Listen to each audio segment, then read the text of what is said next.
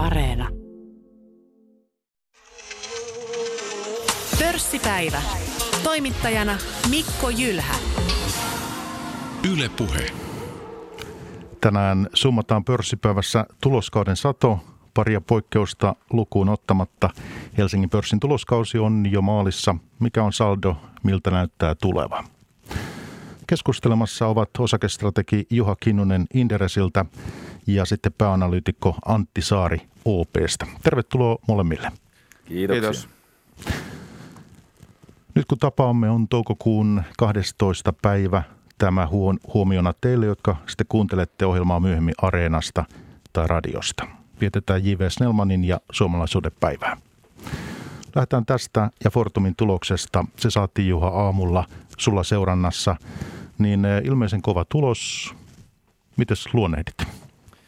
Joo, erittäin hyvä tulos. Se oli tietenkin tiedossa, että Uniper, ää, josta Fortum siis omistaa nyt 76 prosenttia ja on käytännössä lähes Fortumin, aiemman Fortumin kokoinen yksikkö siellä, niin sieltä oli tullut jo aiemmin raportoitu erittäin vahva tulos alkuvuodelta ja sitten tiedettiin kyllä, että kaikki olosuhteet on erittäin hyvät tuloksella ja sieltä tuli vielä vähän odotuksia vahvempi, eli operatiivisesti sellainen 5-10 prosenttia tulos ylitti ja sitten raportoidut luvut, joita nyt ei ehkä Fortumin kohdalla kannata kauheasti seurata, niin vielä vahvempia. Eli, eli tota, tuliko sieltä nyt sitten osakekohtaista tulosta 1,23 ja sehän on erittäin kova lukema, vaikka kannattaa aina muistaa nämä kausiluontoiset tekijät Fortumilla, että sitten nyt on edessä kaksi vähän heikompaa neljännestä.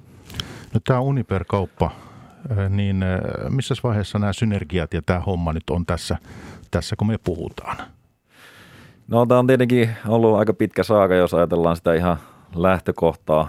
No, vuosia jo siitä, kun hankittiin se ensimmäinen noin 50 prosenttia ja sen jälkeen nostettu ja ha- hankittu sitten tosiaan määräysvalta ja saatu se käytännössä viime vuoden aikana niin kuin oikeasti hallintaa ja nyt sitten tässähän alkuvuoden aikana vielä vaihdettiin johto uudestaan ja nyt siellä on, voisi luonnehtia näin, että siellä on niin kuin Fortumin miehet ja naiset johdossa nyt tällä hetkellä ja No nyt sieltä tuli sitten tällaisia yhteisiä one team ajattelua, että strategisia joukkoja laitettiin niin kuin näille tietyille ydinalueille ja, ja tota, tosiaan haetaan sellaista niin kuin aitoa yhteistyötä tietyillä alueilla ja koko ajan se etenee, mutta kyllä ne synergiat on vielä suhteellisen pieniä sitten siihen kokonaisuuteen nähden, että edelleen täytyy muistaa, että siellä on merkittävä vähemmistö ja se, senkin oikeuksia pitää tietenkin kunnioittaa, että ei voi tehdä mitään, missä sitten tämä vähemmistö jäisi heikompaan asemaan esimerkiksi Fortumin osakkeenomistajien kustannuksella. No siellä on tällaisia eri segmenttejä, on Generation-segmentistä Russia, City Solutions ja Consumer Solutions. Tämä, tämä, tuota, tämä Generation-segmentti kai näistä on se kaikkein tärkein tulos mielessäkin. Joo, tietenkin periaatteessa Uniper on oma segmenttinsä sitten tässä Fortumin raportoinnissa, niin sitten se on se tärkein, mutta Generation selvästi niin kuin Fortumin, tämän vanhan Fortumin segmenteistä merkittävin, eli ihan perinteinen sähkön tuotanto Pohjoismaissa ja Euroopassa sitten. Ja tämä on myös tässä kokonaisuuden kannalta, jos ajatellaan Uniperia, niin siellä on myös tällä eurooppalainen sähkön tuotanto, niin – hyvin merkittävä. Ja jos ajatellaan sitä yhtenäistä kokonaisuutta, niin se on suunnilleen puolet siitä tuloksesta. Jos ajatellaan, että reilu 2,1 miljardia tehdään oikeastaan liikevoittoa, niin suunnilleen puolet tai reilut puolet tulee tuosta sähkön tuotannosta. Ja miltä sähkön hintakehitys nyt näyttää? Siellä on suojauksia ja muita. No sähkön hintakehitys näyttää Euroopassa erittäin hyvältä. Euroopassa tämä tuotantoportfolio on vähän erilainen, eli käytännössä siellä – on fossiilipohjaiset edelleen se, jotka määrittää sen hinnan käytännössä. Ja sitä kautta, kun päästöoikeuksien hinnat on nousseet voimakkaasti, niin, niin se hinta on noussut Euroopassa. Mutta Pohjoismaissa sitten tilanne on vähän erilainen, koska meillähän vesivoiman rooli on erittäin suuri ja yleensäkin siis CO2-vapaata tuotantoa erittäin paljon.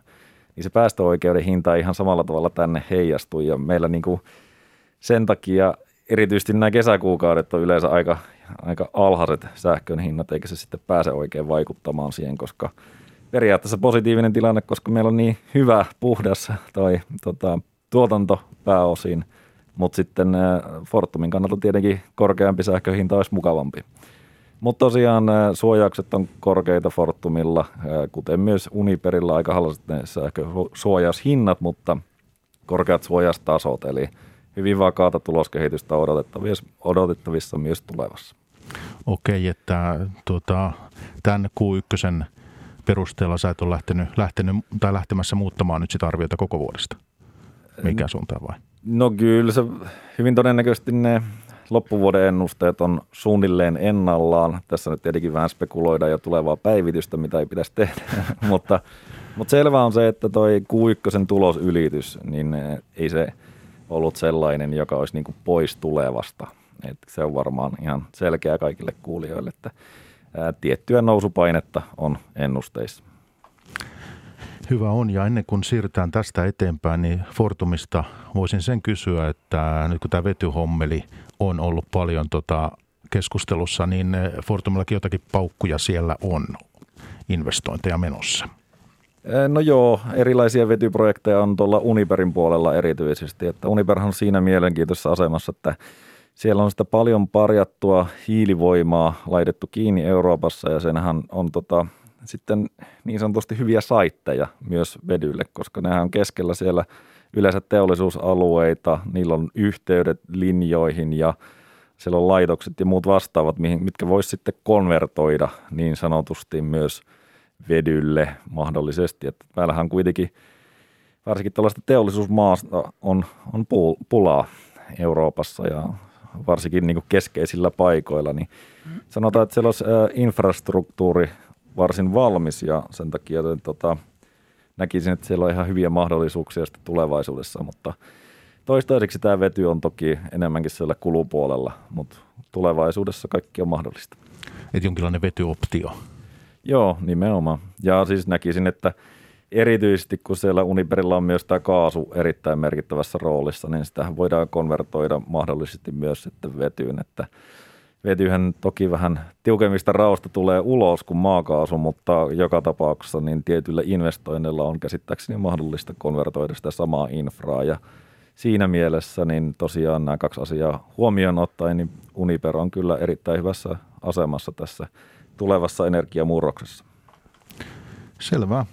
Tämä Fortumista tällä erää lisää Juha keskustelun aikana sitten, jos jotain erityisesti tulee vielä mieleen. Myös Kammuks on tänään raportoinut tuloksensa. Remedi myös Kammuksilla hyvää liikevaihdon kasvua. Siellä Juha löytyy teidän mallisalkusta. Haluatko jompikumpi Kammuksista esimerkiksi jotain sanoa? Käytettyjä autojen kauppaa tekevät ja jotakin 25 pinnaa oli liikevaihtokasvussa. No mä voin kommentoida lyhyesti. Tota, siis tosiaan liikevaihto voimakasta kasvua 25 prosenttia, oikaistu liikevoitto 44 prosenttia ylös. Siis vakuuttavia lukuja, tarina etenee erittäin hyvin raiteilla ja nyt mitä mä käsitin tuosta meidän analyytikko Petri Kajanilta, niin siellä oli aika lailla vedetty varastot täyteen autoja nyt tätä kesäkautta ajatellen, että aggressiivista kasvua voisi odottaa sitä tulevasta niin kyllähän tuossa voisi ehkä kammuksista sanoa sen, että toisin kuin aluksi näytti, niin, niin kyseessä tietyllä tapaa on koronan voittaja, koska kyllähän niin kuin tässä on ollut tämä suuntaus, että ihmiset e, enemmän muuttaa ehkä kauemmaksi keskustoista, viettää enemmän aikaa mökeillä. Ja tämä on sitten myöskin herättänyt monille perheille tarvetta esimerkiksi kakkosautohankintaa ja siinä mielessä tämmöinen niin kuin vaihtoautokauppa on käynyt kuumilla kierroksilla, mutta täytyy sanoa, että kyllä myös yhtiön niin oma toimintahan on ollut todella hyvää. Että sinänsä niin kuin hienosti heillä menee. Ja se on Joo. jännä tämmöinen ala, kun ei näin maalikkona ensimmäisenä ajattelisi, että käytettyjen autojen kauppa niin Euroopassa tapahtuu tosi paljon. Täällä on niin kuin monenlaista tekijää nyt ja uutta, mm. uutta tota, toimia liikkeellä. Niin tuosta voisi oikeastaan sille vähän vitsillä heittää, että meillä oli tänään kaksi tulosliveä, toinen oli sähkön tuotantoa ja toinen oli käytettyjä autojen kauppaa, että ei kovin seksikästä noin lähtökohtaisesti, mutta tosi hyviä niin kuin sijoituskohteita tarjonneet molemmat tässä viimeisen vuoden aikana. No niin, hyvä kuuntelija. Siis meillä on tässä menossa pörssipäivä ja tänään kun tavataan 12. toukokuuta, tämä on suora lähetys ja meillä menossa nyt tässä ja Juha Kinnunen Inderesilta on vieraana osakestrategi ja sitten pääanalytikko Antti Saari. Antti tulee OPstä, OP-ryhmästä. Niin Antti, sä voisit nyt meille kertoa tässä, että tuloskausi, minkälainen on ollut, vahva, hyvä, niin tuota, miten sä luonehdit? No joo, onhan tämä jos ajatellaan niin taustoja, että koko viime vuoden yhteyden tuloskunto oli parempi kuin odotettiin. Ennen Q1 tuloskautta tuli poikkeuksellisen paljon positiivisia tulosvaroituksia. Siitä huolimatta tämä tuloskausi oli niin kuin aivan käsittämättömän vahva suhteessa odotuksiin, että kolme neljäsosaa yhtiöistä ö, suunnilleen ylitti odotukset ja myöskin parans suhteessa viime vuoteen. Jos me katsotaan sitten näitä tulosparannuslukuja, niin suomalaisyhtiöiden yhteenlaskettu tuloskasvu vuoden takaisin oli 64 prosenttia. Okei, tässä on vähän totta kai niin kuin yhtiökohtaista tekijää, että siellä on isoja yhtiöitä, kuten Sampo ja Nordea, joilla oli hyvin vaikea viime vuoden Q1. Nokialla oli hyvin heikko viime vuoden Q1, mutta että keskivertoyhtiöilläkin tuloskasvu oli 35 prosenttia. Että onhan, onhan nämä niin kuin aivan, voisi sanoa melkein once in a lifetime tuloskasvulukuja, mitä me on, on tässä todistettu. Ja tota, mä sanoisin, että tämä on aika monen asian yhteensattuma. Ensinnäkin tietysti se, että nyt on globaali talous alkanut jo vetämään, eli tämä meidän niin kuin teollinen puoli yhtiöitä sekä sitten tietysti finanssiyhtiöt, niin nauttii jo ikään kuin nousukauden hedelmistä. Mutta sitten samaan aikaan meillä on taas varsinkin nämä kotimarkkinayhtiöt, niin kuin nyt esimerkiksi vaikka Kesko tai Tokmanni, jotka kuitenkin hyötyy tästä kotoilubuumista edelleen. Eli ihmiset on enemmän aikaa kotona mökeillä, matkustaa vähemmän, silloin sitä kulutustavaraa ostetaan ne koteihin enemmän. Ja sitten sen kaiken kukkuraksi on vielä se, että nämä koronasäästöt, mitä yhtiöt on tehnyt, niin vaikuttaa siellä edelleen. Ja, ja tota, siitä on tietysti monennäköisiä arvioita, että kuinka pysyviä nämä säästöt on, mutta selvää lienee se, että että, että vaikka nyt ei ihan vanhaan kulmassaan palattaisi monessa tapauksessa, niin kulut tulee joka tapauksessa nousemaan.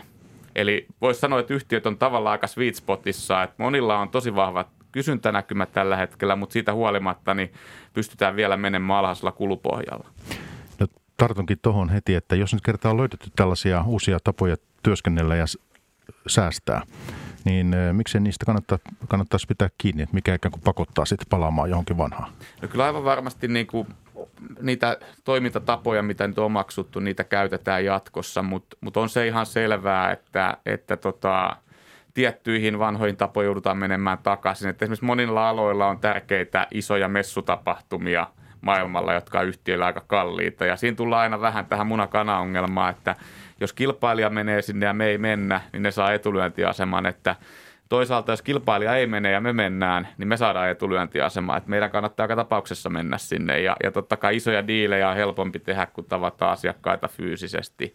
Tässä vaan muutamia esimerkkejä, että kyllä niin kuin varmasti niin jää pysyviä säästöjä, mutta on vaikea uskoa, että melkein minkään yhtiön kohdalla niin kaikki säästöt, mitä on saavutettu, ne olisi pysyviä. No sitten Juha, miten sinä luonnehdit tätä tuloskautta Helsingissä?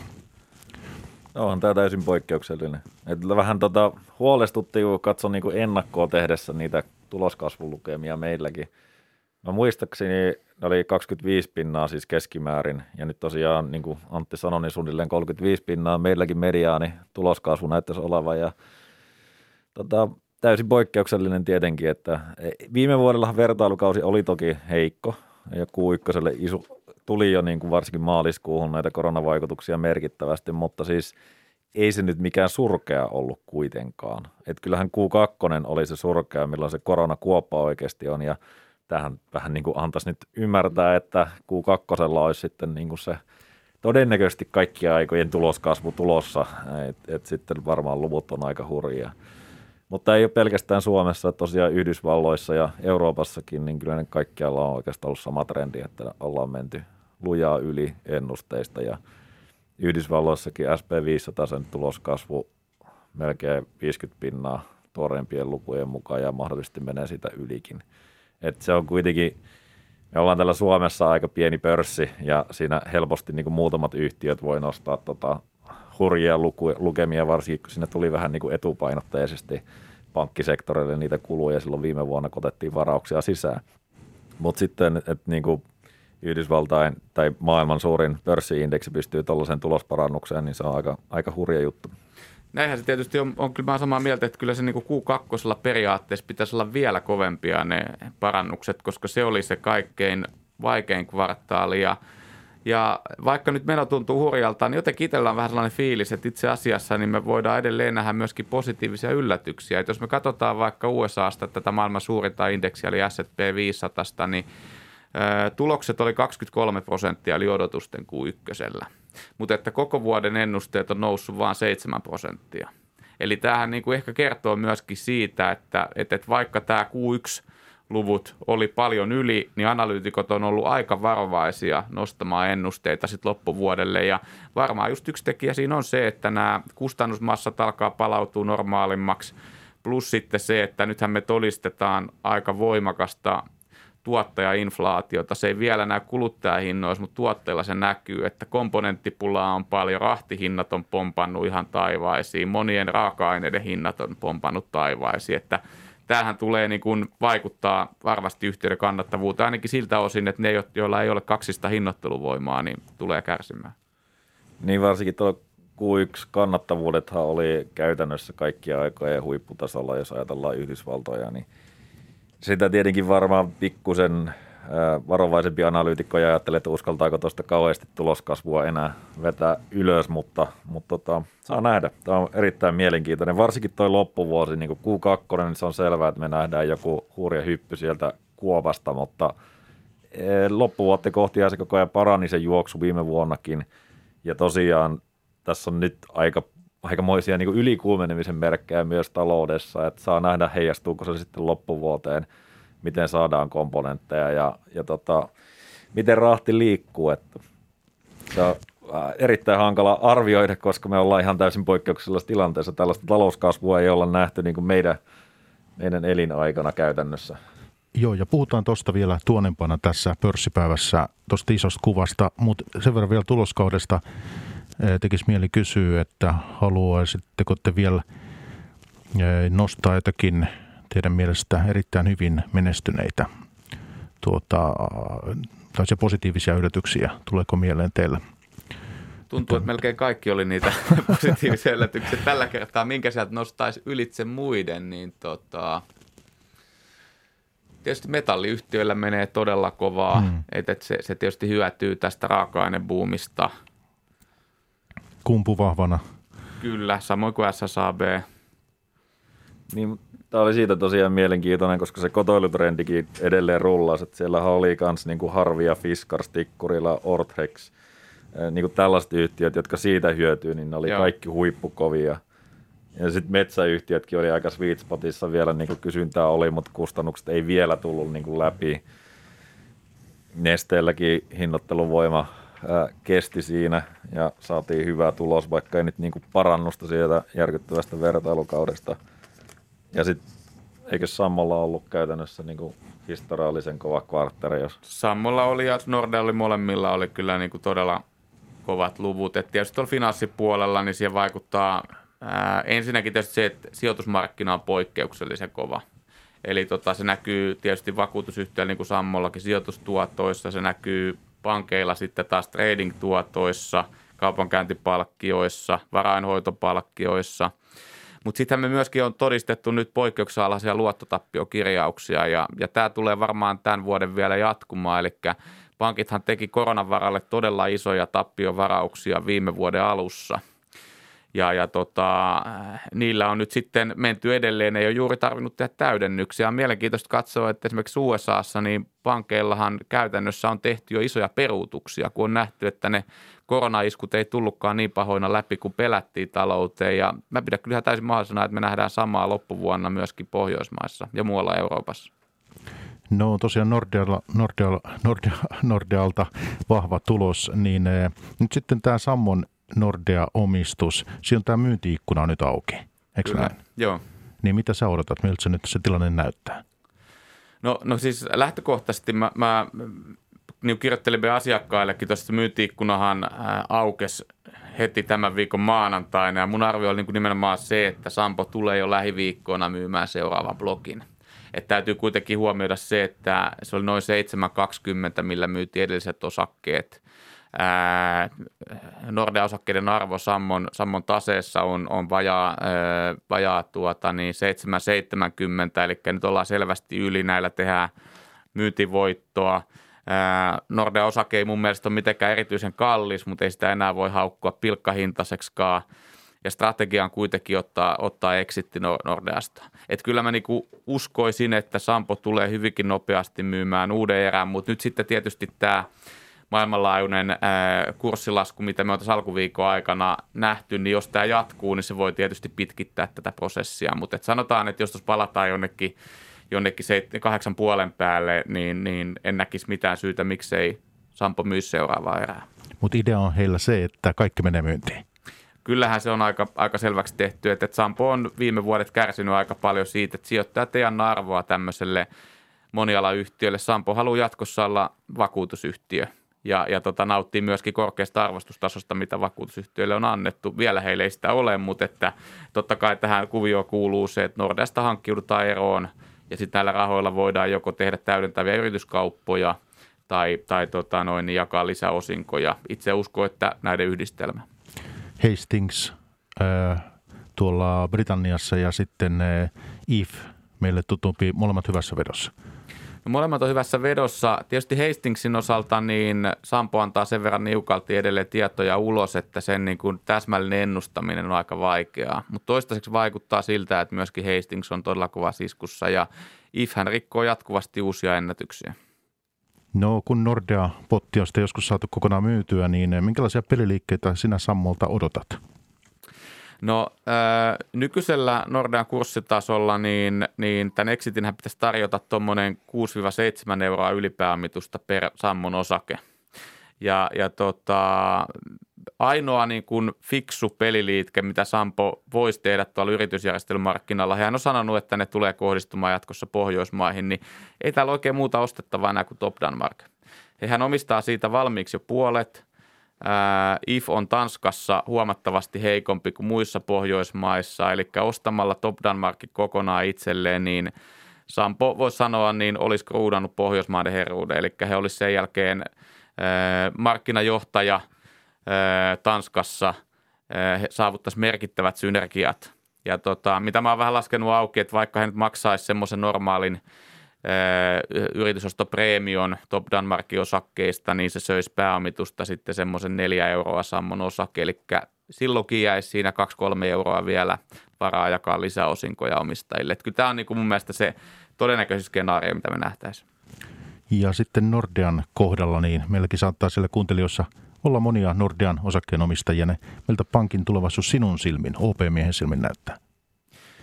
No näyttää tällä hetkellä aika hyvältä, että ee, takavuosina voisi sanoa, että Nordea oli alisuoriutuja joka osa-alueella, ihan rehdisti sanottuna. Mutta nyt voisi melkein sanoa, että kun tätä pohjoismaista kenttää katselee, ei ainoastaan Suomeen, vaan pohjoismaista kenttää, niin Nordea on joka osa-alueella ylisuoriutuja.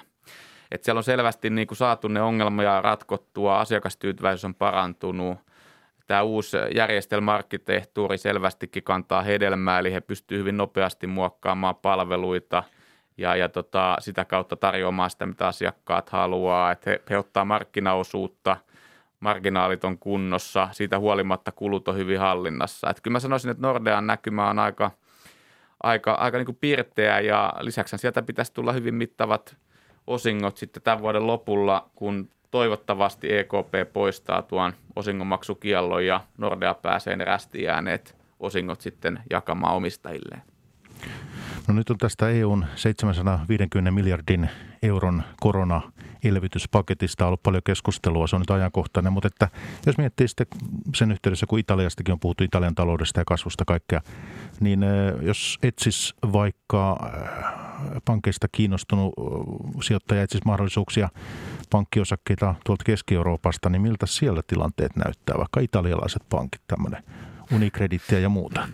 No, italialaiset pankit on kyllä niin kuin aika, aika tota, sanoisinko näitä riskialttiita kohteita. Kyllä mä olen niin sitä mieltä, että jos, jos lähtee sijoittajana, piensijoittajana hakemaan pankkeja ää, Pohjoismaiden ulkopuolelta, niin mun mielestä fiksuin tapa silloin on ottaa se jonkun ETFn tai – tai vastaavan niin kautta, että sijoittaa pankkiindeksiin, koska siis eurooppalaiset pankit no, niin keskimäärin on aika heikossa kunnossa. Se, että mitä, mitä riskejä niiden taseiden sisällä on, niin niitä voi olla ulkoa aika vaikea määritellä. Et siinä voi käydä niin hyvin huonosti, jos poimii yhden, että jos uskoo sektoriin, niin mieluummin ehkä ottaisi sitten jonkun tämmöisen kokonais, kokonaisratkaisu. Ja, ja siinähän on hyvä huomata myöskin se, että esimerkiksi italialaisilla pankeilla, niin niillähän on ennätyksellisiä määriä hallussaan Italian valtion velkakirjoja. Eli se on aina hyvä muistaa, että ne pankit, niin niiden kohtalo Etelä-Euroopassa on sidottu siihen valtioon. Et jos ei usko Italian valtioon, niin ei kannata silloin kauheasti uskoa myöskään Italian pankkeihin. Eikä sille vaan pienenä sivuhuomautuksena, että on meillä niin kuin Helsingin pörssissä muitakin pankkeja, jotka on ehkä pienempiä, mutta menestyneet oikein hyvin. Että Inderesilläkin seurannassa oma säästöpankki ja aktia, että molemmissa positiivinen näkemys tällä hetkellä. Että ne on menestynyt kuitenkin ihan niin kuin omilla vahvuuksilla ja ei tarvitse lähteä Italiaan hakemaan sellaisia riskejä, mitä ei ehkä ihan niin kauhean helposti pysty hahmottamaan. Onkin hyvä Juha, että otit esiin tuonne Aktian, koska heiltähän kuultiin tässä maaliskuussa, eikö se ollut, ostavat tämän Taalerin varainhoitoliiketoiminnan. Muistanko nyt oikein? Näinkö tämä tarkkaan meni? Näin se meni ja itse asiassa kauppahan, kauppahan toteutukin jo, että kaikki viranomaishyväksynnät ja vastaavat tekijät on nyt saatu.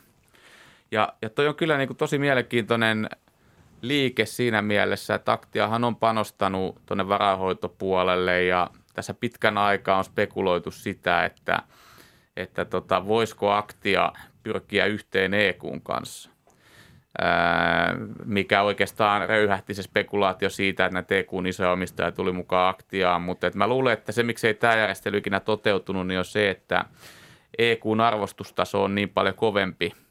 EQhan on loistava yhtiö, ei siinä mitään, mutta että arvostustaso on niin paljon kovempi, että, että tota, itse asiassa tällaisessa fuusiossa EQn omistajat olisi saanut enemmistön. Ja se ei varmasti niin kuin aktiamistään kannalta tunnu mielenkiintoiselta, koska he on paljon isompi yhtiö kuitenkin niin, ehkä, niin sitten, sitten syntyikin toinen ratkaisu, eli ostettiin Taalerin varahoitotoiminta ja Varahoidossa tietysti niin skaala-edut on, on todella mittavia. Eli siinä mielessä ymmärrän hyvin tämän diilin ja sillä saadaan lisää sitä varahoitofokusta, mitä he on halunnut. Mutta tota, hieman varauksella suhtaudun tähän sen takia, että nämä on myöskin sellaisia järjestelyjä, missä usein riskejä realisoituu. Eli, eli esimerkiksi tämmöisessä private bank-toiminnassa, niin jos sä sieltä lähdet hakemaan säästöjä, niin kuin tässäkin tapauksessa on, on tarkoitus, niin, niin siinä on aina riskinä se, että sä myöskin häviät asiakkaita. Tästä on historiasta aika paljon merkkejä.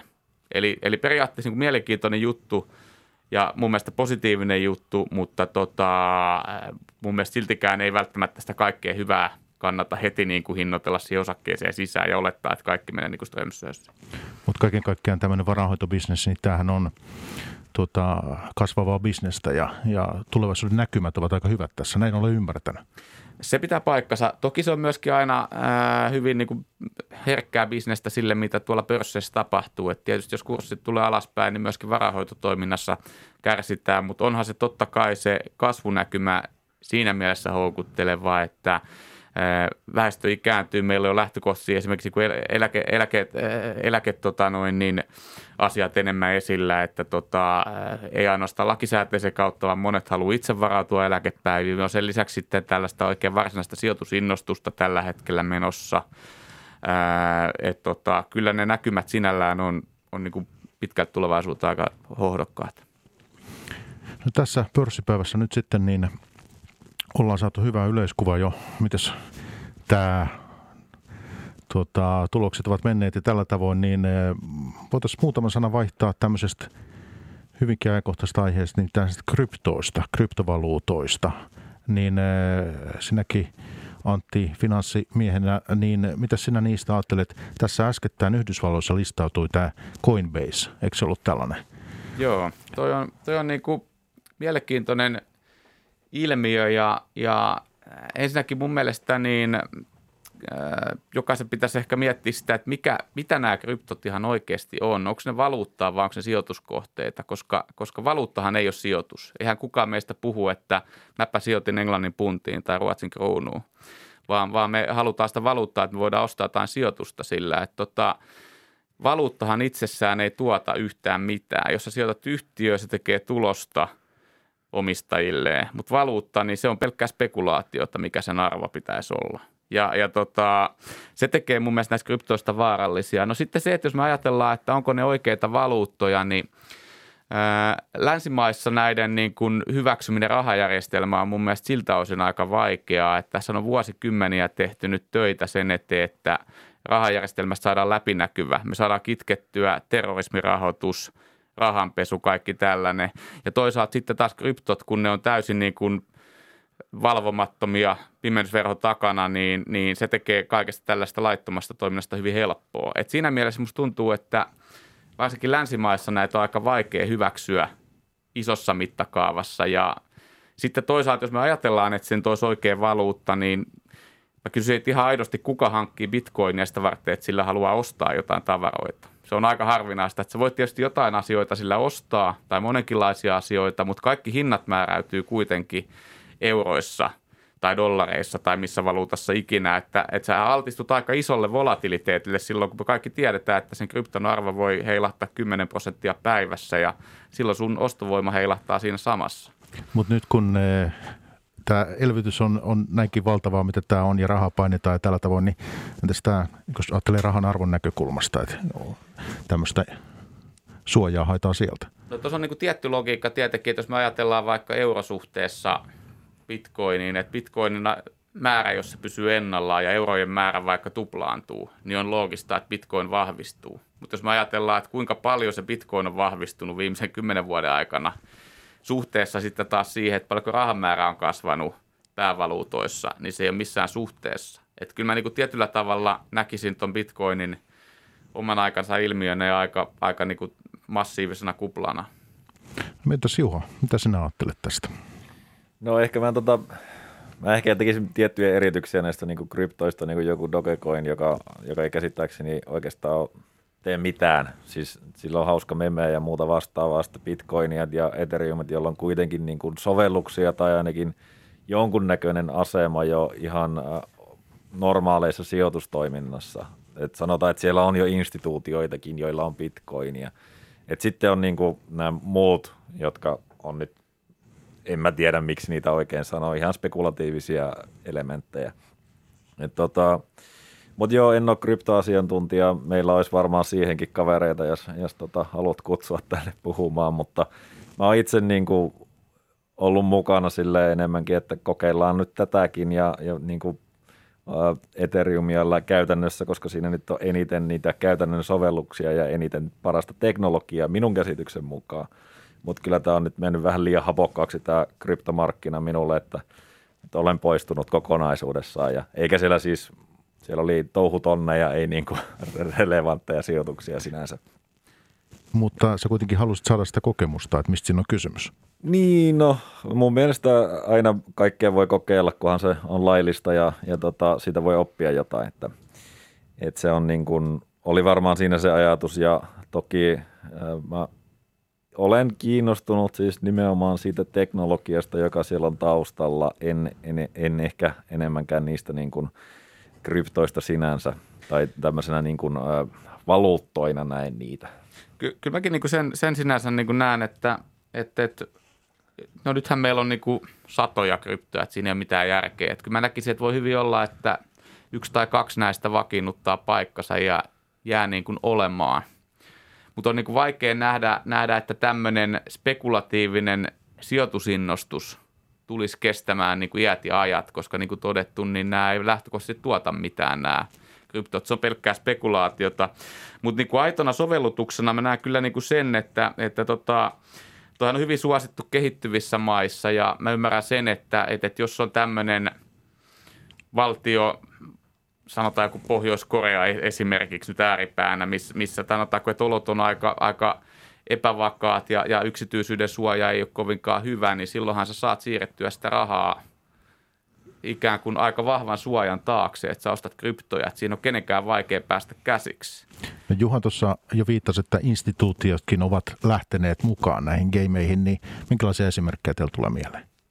Tietysti Tesla on nyt yksi tässä mutta että, tuota, yritys, mutta että, mitäs muita? Niin, siis mä tarkoitin vaan, että siellä nyt on niin kuin isot investointipankit, niin kuin Goldman Sachs on jonkunnäköisiä eh, niin kuin kryptosijoituksia tarjoaa asiakkailleen, että en mä tarkoita, että se nyt olisi siellä niin kuin merkittävässä roolissa niiden, niiden mm. asiakkaiden portfoliossa, mutta eh, mun mielestä jos sä laitat muutaman prosentin sinne, niin mm. be my guest, että ei siinä mitään. Ja tota, mutta kannattaa vaan muistaa tosiaan se, että kyllä mä näkisin tässä siinä mielessä Antin kanssa samaa mieltä, että onhan tämä niin kuin, tai tuolla on, siellä kuplii. Mä en osaa sanoa, mikä on oikea niin kuin arvo millekin. Ei kukaan osaa sanoa, että mutta, oikea arvo.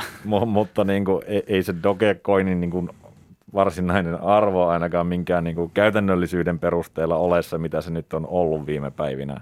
Et siellä on hypeä ja se on sillä hyvä ja tota, mä en tiedä milloin se loppuu, mutta uskoisin, että siihen niin kuin kaikki nämä asiat, mitä aiemmin puhuttiin, että järjestelmä on laitettu valtavat määrät likviditeettiä, mm. niin se on tullut kaikkialle. Siis onhan se niin kuin konkreettisissa asuntosijoituksissa ja no, ainoa, mikä ei varmaan nyt on noussut kauhean merkittävästi, minkä olisi voinut luulla nouseva, on niin kuin kullan hinta. Ja siinä ehkä sitten on tullut tämä kryptot ottamaan sitä roolia niin sanotusti. Tosin kullan hintahan korreloi yleensä noiden korkokäyrän kanssa käytännössä Jenkki Yieldin kanssa, joka sitten nyt on taas negatiivisena siellä niin kuin reaali. Niin on jännä siinä mielessä, että kuitenkin raaka-aineet on muuten kallistunut aika, aika voimakkaasti, mutta mut tietysti mitä tulee noihin isoihin jenkkiläisiin investointipankkeihin, niin mä näkisin, että et tota, ei se nyt mikään varsinainen luottamuksen osoitus kryptoille ole, että he ovat alkanut niitä välittää. Et mä näkisin enemmänkin opportunistista suhtautumista, että jos se markkina kasvaa ja siellä on mahdollisuus tehdä välitysbisnestä, niin miksi he ei olisi siellä silloin mukana. Mutta yksi piirre, mistä mun mielestä on niinku vähän liian vähän kanssa puhuttu tämän, tämän kryptojen ympärillä, niin on sitten tämä ympäristön näkökanta, että Ää, siis tällä hetkellä niin näiden kryptojen louhintahan kuluttaa sähköä niin paljon, että niissä kokonaispäästöthän on monia valtioita suuremmat globaalisti. Ja se on mun mielestä niin kuin mielenkiintoista, että tämä on sama aikaa tämä ilmiö nyt kuumimmillaan. Meillä on myöskin tämä vastuullisuusteema kuumimmillaan. Sehän on niin kuin sijoituskohteissa tällä hetkellä kuumempi kuin koskaan. Mm. Tämä ei mun mielestä ihan sen kanssa istu yhteen. Joo, toi, toi on yksi teema, eikä meidän ehkä kannata tässä tota, laittaa hirveästi paukkuja just tähän keskusteluun, mutta se, että kyllähän esimerkiksi jos miettii sitten vaikka pankkeja, kyllähän niin pankkienkin järjestelmät, ja nekään ilman sähköä siellä pyörii, että minkälaista luvusta siinäkään silloin puhutaan, en tiedä. Se on totta, mutta me tarvitaan nyt järjestelmiä, että meidän rahatalous pyörii, mutta toisaalta me ehkä selvitään ilman bitcoinia kuitenkin. Että mä näkisin tässä taas tällaisen eron. Joo, ja, ja, ja kai se niin. lohkoketjun niin kuin se ratkaisumenetelmä on hyvin äh, kuluttava sähkön kannalta, mutta siis äh, positiivista Fortumille, jos mennään siihen niin kuin, kulutus, kulutus nousee. Ja siellä tietysti teknologiaa voidaan kehittää tuolla kryptopuolella, että ei, sen ei tarvitse olla tämmöinen järjestelmä, mikä se nykyisin on. Okei, no mä, mä oon niissä, niissä maalikko, enkä lähde tästä sen puhumaan, että niissä kehitysmahdollisuuksista, mutta se, että e, nyt sitten e, voitaisiin, ja on syytä varmaan pohtia tässä sitäkin, että ollaan nyt saatu Q1-tulokset, okei, hyvältä näyttää, mennään eteenpäin. Minkälaisia pullonkauloja tässä nyt voi tulla, koska on erilaista talousennustetta, minäkin silmään nyt tuossa ja kasvua ennustetta nostetaan ylöspäin ja muuta. Nordeltakin tuli joku tämmöinen, että, että tuota, kovinta kasvua siis, kovinta kasvua maailmantaloudessa niin lähes 50 vuoteen. Eli entäs nämä pullonkaulat, komponenttipulaa, miten logistiikka?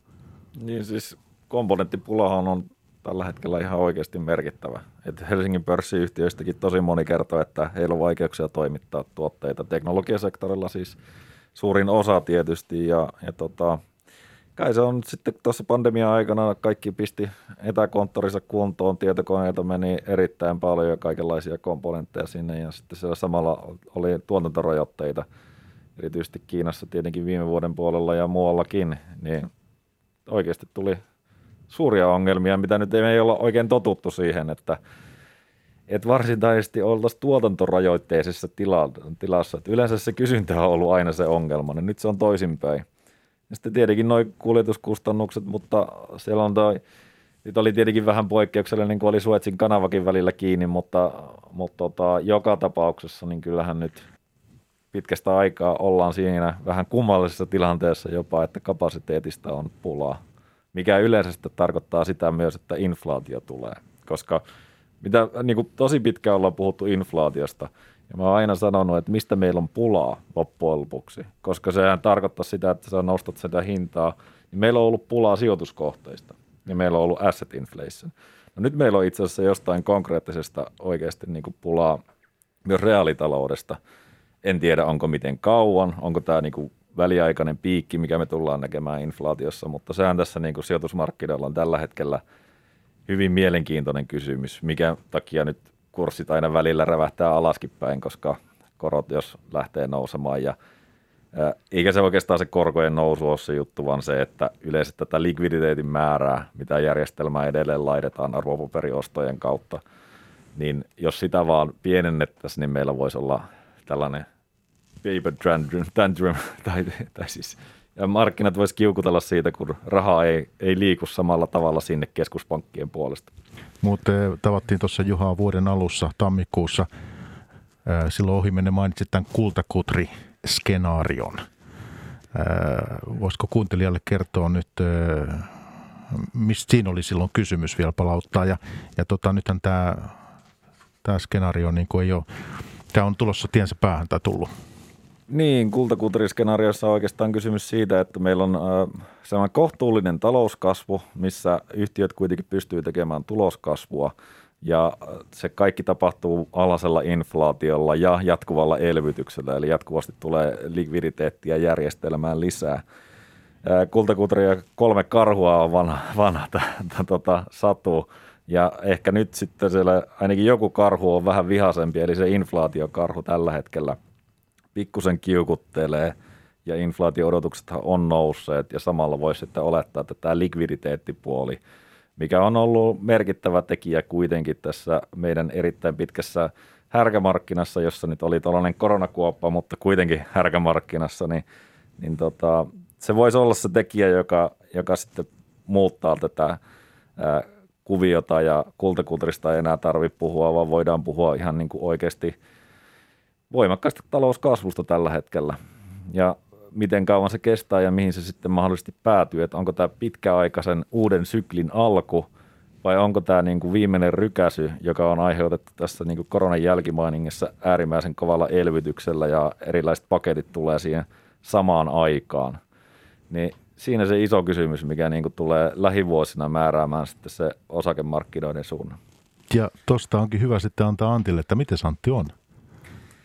Siis kyllä mä uskon siihen, että totta kai nyt inflaatio tulee olemaan hyvin voimallista. Ja, ja tota, se on totta kai, just niin kuin Juha kuvaili, niin aika yllättävääkin, että meillä on pula nyt yhtäkkiä kaikesta. Mutta mut se on tietysti seurausta siitä, että maailmantalous oli jo vähän viilentymässä ennen koronaa. Varastotasto oli sen takia alhaalla.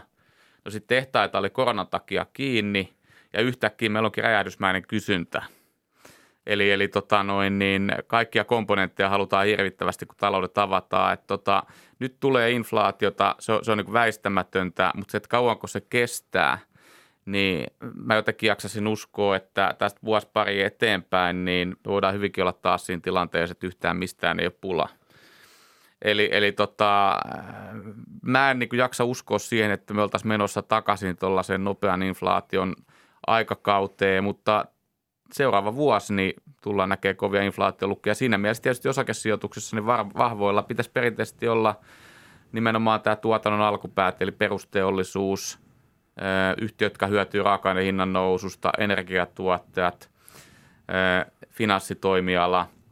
Mutta tota, mielenkiintoinen asia, mitä tuossa ennen, ennen lähetyksen alkuun on tietysti kanssa tämä elvytys, mitä sitten valtiot harrastaa tällä hetkellä Euroopassa ja USAssa, niin Ää, mun mielestä nämä menee vähän hassuun kohtaa taloussuhdannetta. Eli me olisi tarvittu elvytystä viime kesänä, mutta nyt meillä on niin kuin tulipunaisen kuuma ylikysyntä melkein kaikista tuotteista ja me aletaan tähän iskemään lisää vettä kiukaalle. Eli tuntuu siltä, että niin, kuin niin usein aikaisemminkin niin tämä finanssipoliittinen elvytys ei ole ihan siinä kohtaa suhdannetta kuin missä se pitäisi olla.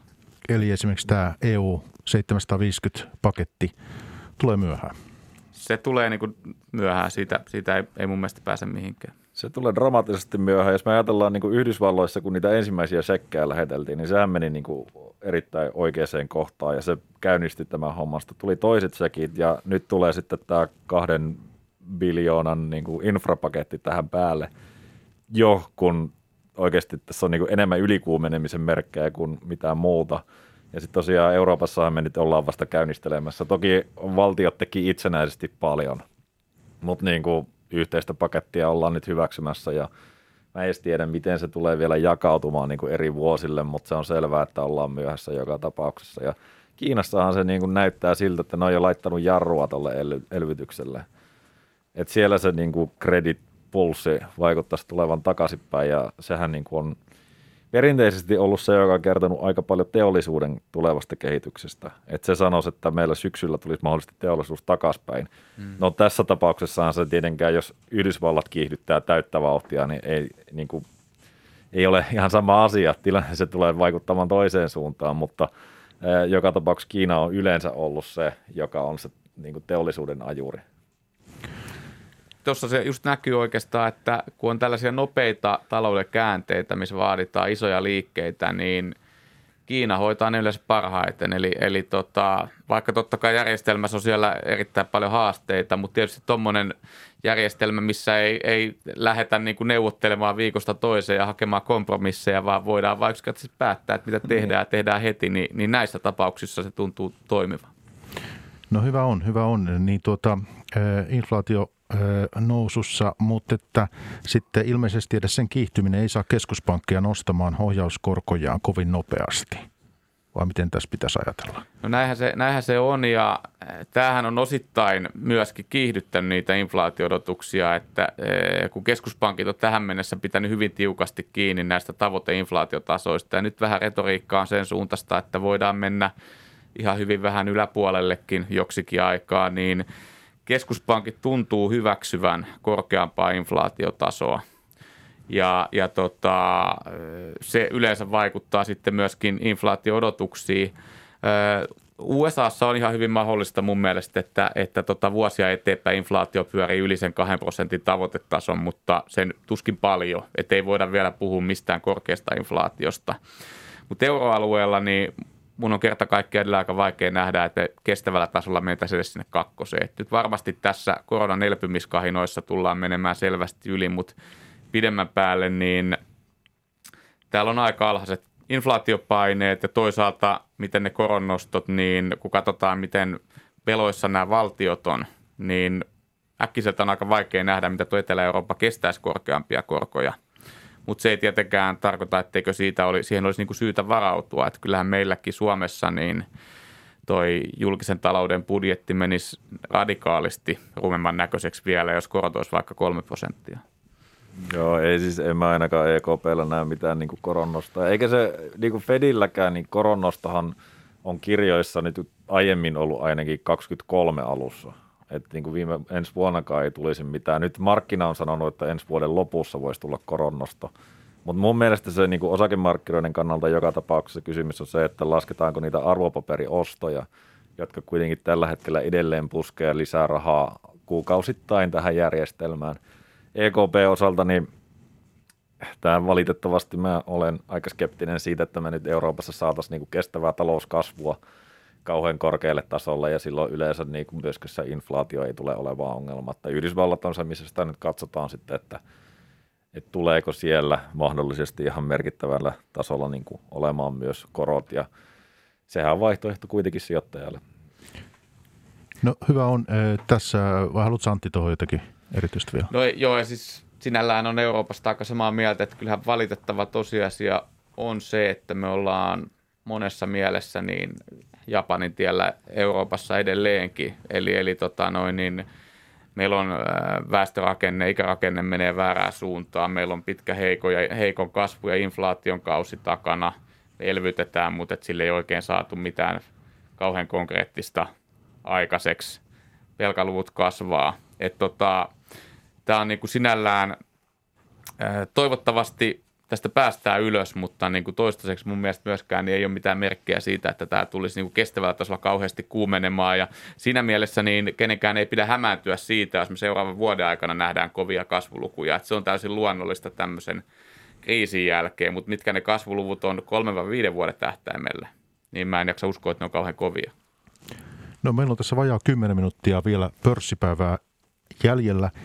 Ja mä voisin sillä tavoin nyt tässä tämän lopun kanssa mennä, että puhutaan nyt sitten, että miten osakesijoittaja, meidän kuuntelija markkinoilla kun on, niin tässä olisi viisasta asemoida tai minkälaisia asioita ottaa niin kuin huomioon niin tuota, kun tämä iso kuva ikään kuin maisema näyttää nyt tältä, tullaan tästä koronasta, toivottavasti rokotukset etenee ja muuta, rajoitukset poistuu, niin tuota, mitäs nyt sitten miltä kesä ikään kuin näyttää näiden tulosten valossa, mitä on saatu ja ohjeistusten ja tilauskantojen ja, ja kaikki tämä, Juha?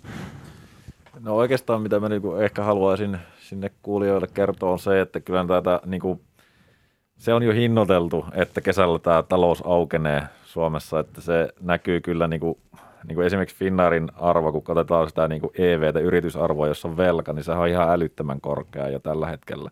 Et kaikki on kyllä tietoisia siitä, että ensi talvena halutaan matkustaa todella paljon ja lentää, kun tämä maailma taas toivottavasti aukenee. Et elkää nyt niin kuin sen takia ajatella, että seuraava asia on, että tämä aukenee, että sitä ei olisi hinnoiteltu sinne. Mutta yleisesti, mikä mun mielestä on se iso kuva, niin nyt piti tulla tosi voimakasta tuloskasvua ja tuli voimakkaampaa kuin odotettiin. Se antaa toivoa sille, että nämä arvostustasot voidaan hyvin kuroa umpeen. Ja me ollaan nähty nyt niin kuin varsinkin teknologiasektorilla, jossa arvostuskertoimet oli hurjia. Et ne on tullut vähän alaspäin ja samanlaista tuloskasvua on tullut ja sehän tekee niistä houkuttelevampia niistä osakkeista. Et nyt jos tämä jatkuu tällä tavalla, oikeasti loppuvuoteenkin kohti me saataisiin kunnon tuloskasvua, niin me oltaisiin huomattavan paljon terveemmässä tilanteessa myös niiden arvostotasojen kanssa, kun me ensi vuonna, en, lähdettäisiin ensi vuoteen ja todennäköisesti normaaliin tuloskasvuun sen jälkeen. Että nythän me otetaan kiinni niin kuin viime vuotta ja se on – hyvin voimakkaasti. Jos katsotte sitä kurssikäyriä, niin nehän on jo yläpuolella paljon sitä, mitä ne oli ennen koronaa niin kuin käytännössä kaikissa maissa ja sektoreissa. Eli tämä on niin kuin siellä hinnoissa, sen jälkeen otetaan toista kiinni ja mennään sen normaaliin takaisin, niin arvostus, arvostus on ihan kohtuulliset ja näkymä on sinänsä ihan ok, kun huomioidaan vaan, että me ollaan nyt poikkeustilanteessa ja se tulee muuttumaan, kun mennään tästä ensi vuoteen. No kyllä mä isossa kuvassa kallistun aika samanlaiselle puolelle ja on kyllä samaa mieltä myöskin siitä, että nämä niin sanotut koronakärsijät, niin, niin kyllähän niissä on kurssit hinnoitellut jo pidemmän aikaa nimenomaan sitä normalisoitumista. Se, missä mun mielestä ei ole hinnoiteltu normalisoitumista, niin on sitten taas nämä kotoiluyhtiöt. Eli arvostustasot, arvostustasot on niin kuin kaikkea huipussa melkeinpä ja kuitenkin jokaisen pitäisi ymmärtää, että se tämän hetken kysyntätilanne on todennäköisesti huomattavasti vahvempi kuin tulevina vuosina. Et nyt jos niin kuin ajatellaan, että esimerkiksi ihmiset on niin kuin maalannut kotona aidat ja ostanut uuden kiukaan sinne ja uudet, uudet kuntosalin välineet ja, ja ties mitä, telkkarit, niin on aika vaikea nähdä, että niitä heti ensi vuonna uusittaisiin uudestaan. Että kyllä tämä väistämättä mä näkisin, että tässä kotoilupuolella niin tässä on osin syöty tulevien vuosien potentiaalia – mutta noin niin kuin yleisesti ottaen, mitä pitää suosia, niin mä uskon kyllä tällä hetkellä se arvoyhtiöteemaa. Että sehän on niin kuin viimeiset kymmenen vuotta arvoyhtiöt on ollut huonoja sijoituskohteita, mutta nyt kun me aletaan menemään vähän niin kuin ainakin hetkesti inflatorisempaan maailmaa, ja, ja tota noin, niin kasvuyhtiöt on hinnoiteltu todella, todella korkeasti. Markkinoilla noin pidemmät korot nousee. Siis keskuspankkikorot ei ole liikkunut mihinkään tietysti, mutta jos puhutaan vaikka 10 vuoden koroista, mitä markkinat hinnoittavat, ne on noussut. Niin, niin kyllä tämä on sellainen ympäristö, mikä, mikä tota noin, niin pitäisi nimenomaan ruokkia tämmöistä perinteisempää yhtiökenttää, mitkä ehkä tästä olosuhteesta hyötyy, mitkä hyötyy talouksien avautumisesta ja millä sitten on pieni riski sille, että arvostukset on, on pilvissä, koska me tiedetään se, että jos nuo korot lähtee nousemaan, niin kasvuyhtiöarvostuskertoimet on varmasti niin koetuksella. Et siinä mielessä tällä hetkellä, tässä kohtaa suhdannetta mä näkisin just, että tämä niin finanssisektori, energia, perusteollisuus on, on aika kiinnostavia. Periaatteessa ihan samaa mieltä kyllä tuosta niin kuin kokonaiskuvasta. Ainoa, mikä mua vähän häiritsee, mä mielelläni lisäsin tuohon konepajat, koska siellä kuitenkin nyt tilauskertymät oli todella vahvat ja periaatteessa näkymä on erittäin hyvä valtaosalle, varsinkin niille joku niin kuin Metso Outotec, joka on kuitenkin siellä kaivoskentässä sitten myös mukana. Mutta tota, ainoa, mikä mua häiritsee, niin kertoimethan on jo nousseet. Niin kuin, et, et Antti sanoi, että kotoiluyhtiöt on niin kuin otettu sinne sitä oikein kunnolla sitä efektiä sisään ja ne on vielä hinnoiteltu kohtalaisen korkeille kertoimille, vähän ehkä ekstrapoloiden sitä, sitä tulevaa niin kuin, tai tätä poikkeuksellista jatko, jaksoa sinne tulevaan – ja sitten muutenkin niin tuntuu, että vähän kaikkialla on ne kertoimet sinänsä niin kuin, äh, haastavia, sanotaan näin. Mutta sitten jos tämä tuloskasvu tosiaan nyt jatkuu, niin kyllähän se muuttuu se tilanne. Ehkä se pointti on vaan siinä, että se, meillä on jo aika optimistinen skenaario hinnoiteltu. Q1 perusteella näyttää, että se on ihan perusteltua, että siellä on optimistinen skenaario. Ja tosiaan Q2 voi olla vielä niin kuin, no tulee olemaan tuloskasvun perusteella niin kuin erittäin hurja. Kysymys on se, että mitä loppuvuonna, ketkä pystyy käyttämään hinnoitteluvoimaa viemään ne kasvavat kulut sinne ää, lopputuotteiden hintoihin ja jatkamaan, puolustamaan kannattavuutta, koska nämä, niillä niin kuin markkinatilanne tulee jatkumaan erittäin hyvänä. Toiset sitten ole, tulee olemaan ongelmissa ja sitten on tosiaan nämä sektorit, jotka hyötyy siitä raaka-aineiden hinnan noususta. Tuo on just noin, ja, ja tota, mutta oikeastaan se kysymys, minkä, minkä Mikko mainitsi, että mitä tässä pitäisi niin kesäkohti ajatella, niin ää, tällä hetkellä mun mielestä niin ajurit on aika vähissä. Eli tässä niin odotettiin tuloskautta, se oli vahva, kaikki oli huojentuneet tyytyväisiä, mutta nyt tuntuu taas, että aikalla takki tyhjä.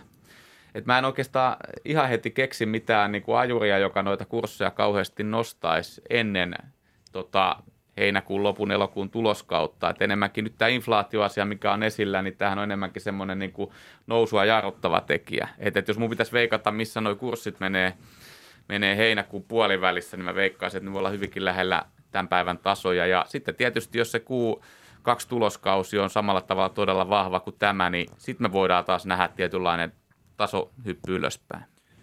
Eikä tuohon voisi vielä lisätä sen, että kyllähän me nähtiin jo nyt Q1 tuloskaudella se, että – et joo, sieltä tuli jotakin niin kuin todella hurjia ylityksiä, niin kuin esimerkiksi Nokia, ja totta kai se kurssi sitten hyppäsi. Mutta näillä niin kuin perusylityksillä, jotka ei ole siis kuitenkaan Euroopassa hinnoiteltuja jo sisään yleensä, niin niillä sai niin kuin puoli prosenttiyksikköä hyvää keskimäärin meidän laskelmien mukaan. Ja puhutaan kuitenkin, että ne meni selvästi yli odotuksien. Eli toisin sanoen siellä oli kyllä niin kuin aika vahva etukeno tuossa markkinalla – ja mua vähän huolestuttaa, että siinä saattaa olla niin kuin turhan vahva etukeno niin kuin tässä lyhyellä aikavälillä muutenkin.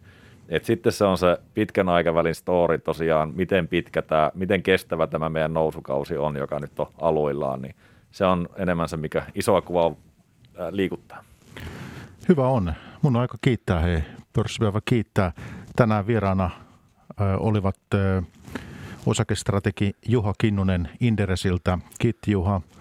Kiitoksia. Ja sitten myös pääanalyytikko Antti Saari OPstä. Kiitti Antti. Kiitos. Ja sitten Q2-tuloksia, niitähän käydään pörssipäivässä läpi elokuussa. Moi moi. Pörssipäivä. Toimittajana Mikko Jylhä. Yle Puhe.